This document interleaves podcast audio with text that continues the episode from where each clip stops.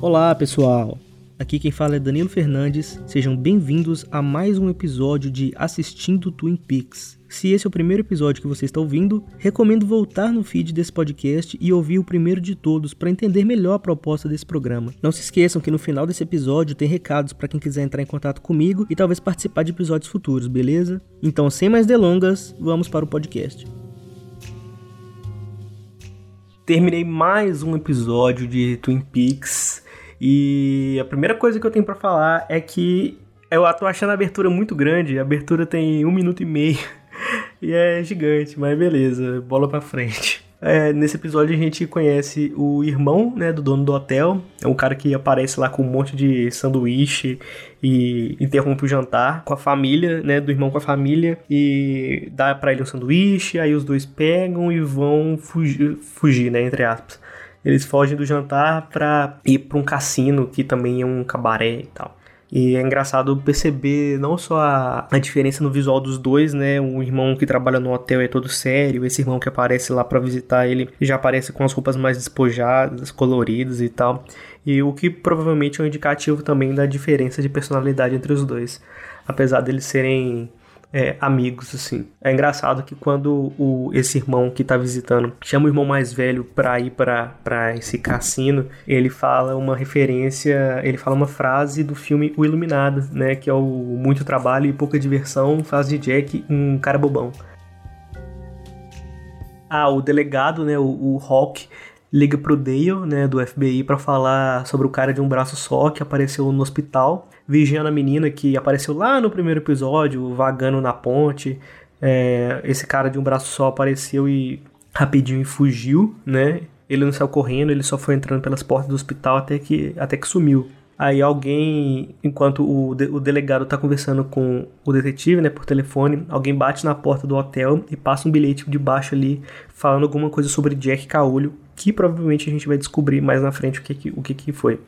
É, nesse episódio, o Bob Briggs, que é o ex-namorado lá da Laura Palmer, e o seu amigo Mike, né, esses dois malucos, eles aparecem na floresta no meio da noite procurar onde que o caminhoneiro, o Leo, esconde. Eu sempre falo Leo, mas é, é o Léo. Eu, eu, se eu começar a chamar ele de Léo a partir daqui, eu acho que fica mais natural. Enfim, o caminhoneiro psicopata, espancador de pessoas, ele vende cocaína para esses dois, né? E aí ele escondeu a droga dentro de uma bola de futebol americano enterrada lá e os dois vão lá buscar. Só que o próprio Léo, ele tá lá esperando os dois armado porque os meninos estão devendo dinheiro para ele. Só que além disso, aparece uma outra pessoa escondida no meio das árvores lá lá, só que os meninos ficam um pouco preocupados. Só que o Léo não tá nem aí. É, aí provavelmente a gente vai descobrir também o que que é. É, a série sempre deixa a gente com a pulga atrás da orelha, né?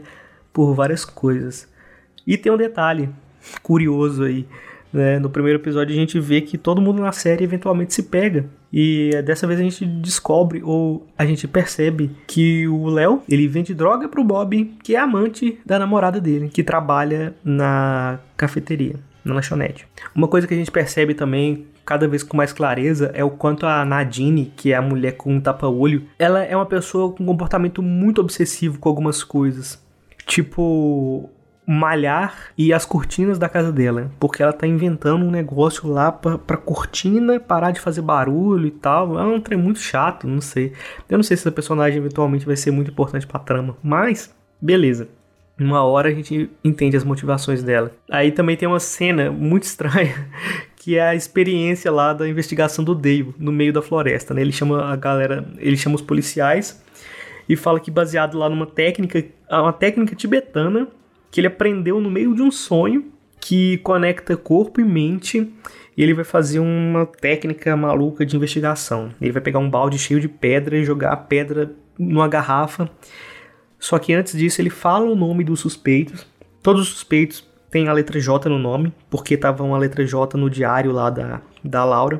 E aí ele fala o nome do suspeito pra pedra, joga a pedra na garrafa. A pedra que quebrar a garrafa é um indício, mas enfim, é um tem muito louco. Aí ele pega e joga essa pedra e a pedra que quebra é a pedra do Léo Johnson. Olha só, a gente descobre o sobrenome dele que também não dá para saber se isso significa alguma coisa, né? A pedra quebrar uma garrafa, enfim, por mais louco que o, o caminhoneiro seja, não dá para saber se isso realmente vai adiantar alguma coisa na investigação. Aí tem uma, tem uma cena, uma cena daquela psicopatinha também, a Audrey, que ela é filha do dono do hotel. Ela vai na lanchonete, coloca aquela musiquinha lá semi-psicodélica para tocar.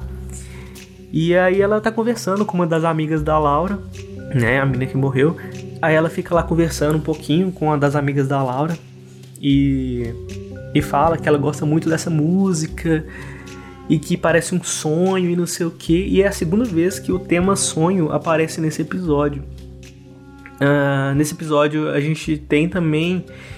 A gente fica conhecendo né, o, o personagem do Albert Rosenfield, Rosenfeld, que ele é da equipe do Dale, né? Ele é do FBI também e vai lá ajudar. E eu demorei para lembrar quem que era esse cara, onde que eu já vi esse ator antes, e aí eu lembrei que ele é um dos principais do filme do Robocop. E ele que trabalha lá na OCP e tá por trás do projeto do Robocop. Mas enfim, isso não é um podcast sobre Robocop, é um podcast sobre Twin Peaks. Ah, tem também uma parte engraçada que assim que esse cara chega na delegacia, né, pra, pra se apresentar, a gente vê a Lucy, que é a secretária, lendo um livro sobre o Tibete. Por causa da influência do Dale lá e aquela investigação maluca das pedras. É, ela é meio assim, ela vai, vai indo na onda, sabe? Ah, o cara falou da técnica maluca do Tibete, agora ela tá lendo um puta, um puta livrão assim sobre o Tibete. Teve também a treta, né, da, da serraria, que a gente, que a, a gente não, né, que a, a Josie, né, que é a dona da, da, da serraria, ela descobre que tem dois livros de contabilidade, então provavelmente tá rolando um desvio de verba cabuloso aí, né?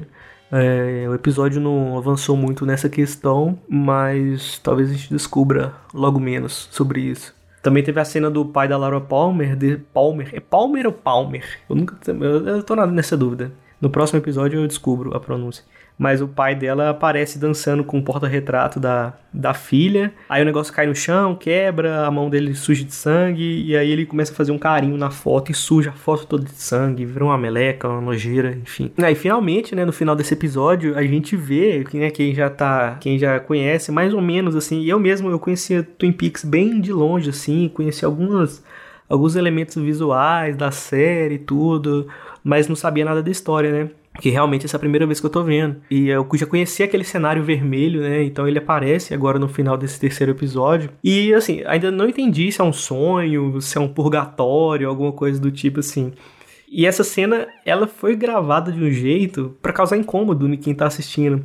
Porque ela foi gravada toda de trás para frente mas de um jeito que os atores eles tiveram que decorar suas falas também de trás para frente. Ah, não, eles não só falam suas frases de trás para frente, mas também eles se, se movimentam, tipo andando para trás, porque quando o vídeo passa para frente, eles estão andando de um jeito não muito natural, sabe? E aí eles eles falam as coisas embol, não embolado, mas eles falam tipo socorram-me subindo no ônibus em Marrocos, que aí de trás para frente fica socorram-me subindo no ônibus em Marrocos. Aí nessa cena aparece o Dale mais velho, aparece o cara sem braço do hospital, falando um monte de coisa que, sinceramente, não dá pra entender direito o contexto de nada. Aparece um homem de cabelo comprido, que aparentemente o nome dele é Bob. Ah, o cara do hospital sem braço, ele é o Mike, pelo que eu entendi. A Laura Palmer aparece lá sentada no sofá. E aí ela vai, levanta e cochicha alguma coisa no ouvido do Dale.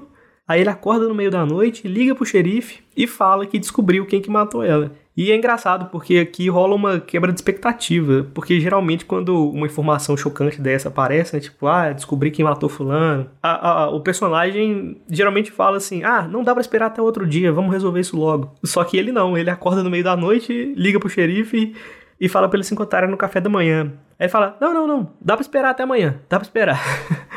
Então, assim, rola essa, um pouco de quebra, assim. O, o, Twin Peaks, ele é realmente uma série muito estranha que, e, as variações de humor dele, assim, vai pro drama, pro suspense, pro mistério, pra comédia, de um jeito muito sem. Não é fluidez, que a série é bem fluida até. Mas é sem uma transição, sabe? O negócio é sério num minuto, no outro já tá completamente surtado, assim. Enfim, esse episódio ficou bem longo, né? Desse podcast, mas. Mas é isso, espero que vocês tenham gostado. Não deixe de comentar. É, tem as redes sociais do Como é que pode aí, todas na descrição. E continuem acompanhando e se vocês animarem a começar a ver a série, vocês podem mandar seus comentários aí também, porque a gente pode encarar essa série juntos. Beleza? Então é isso, gente. Valeu demais. Obrigado por acompanhar e a gente se vê amanhã.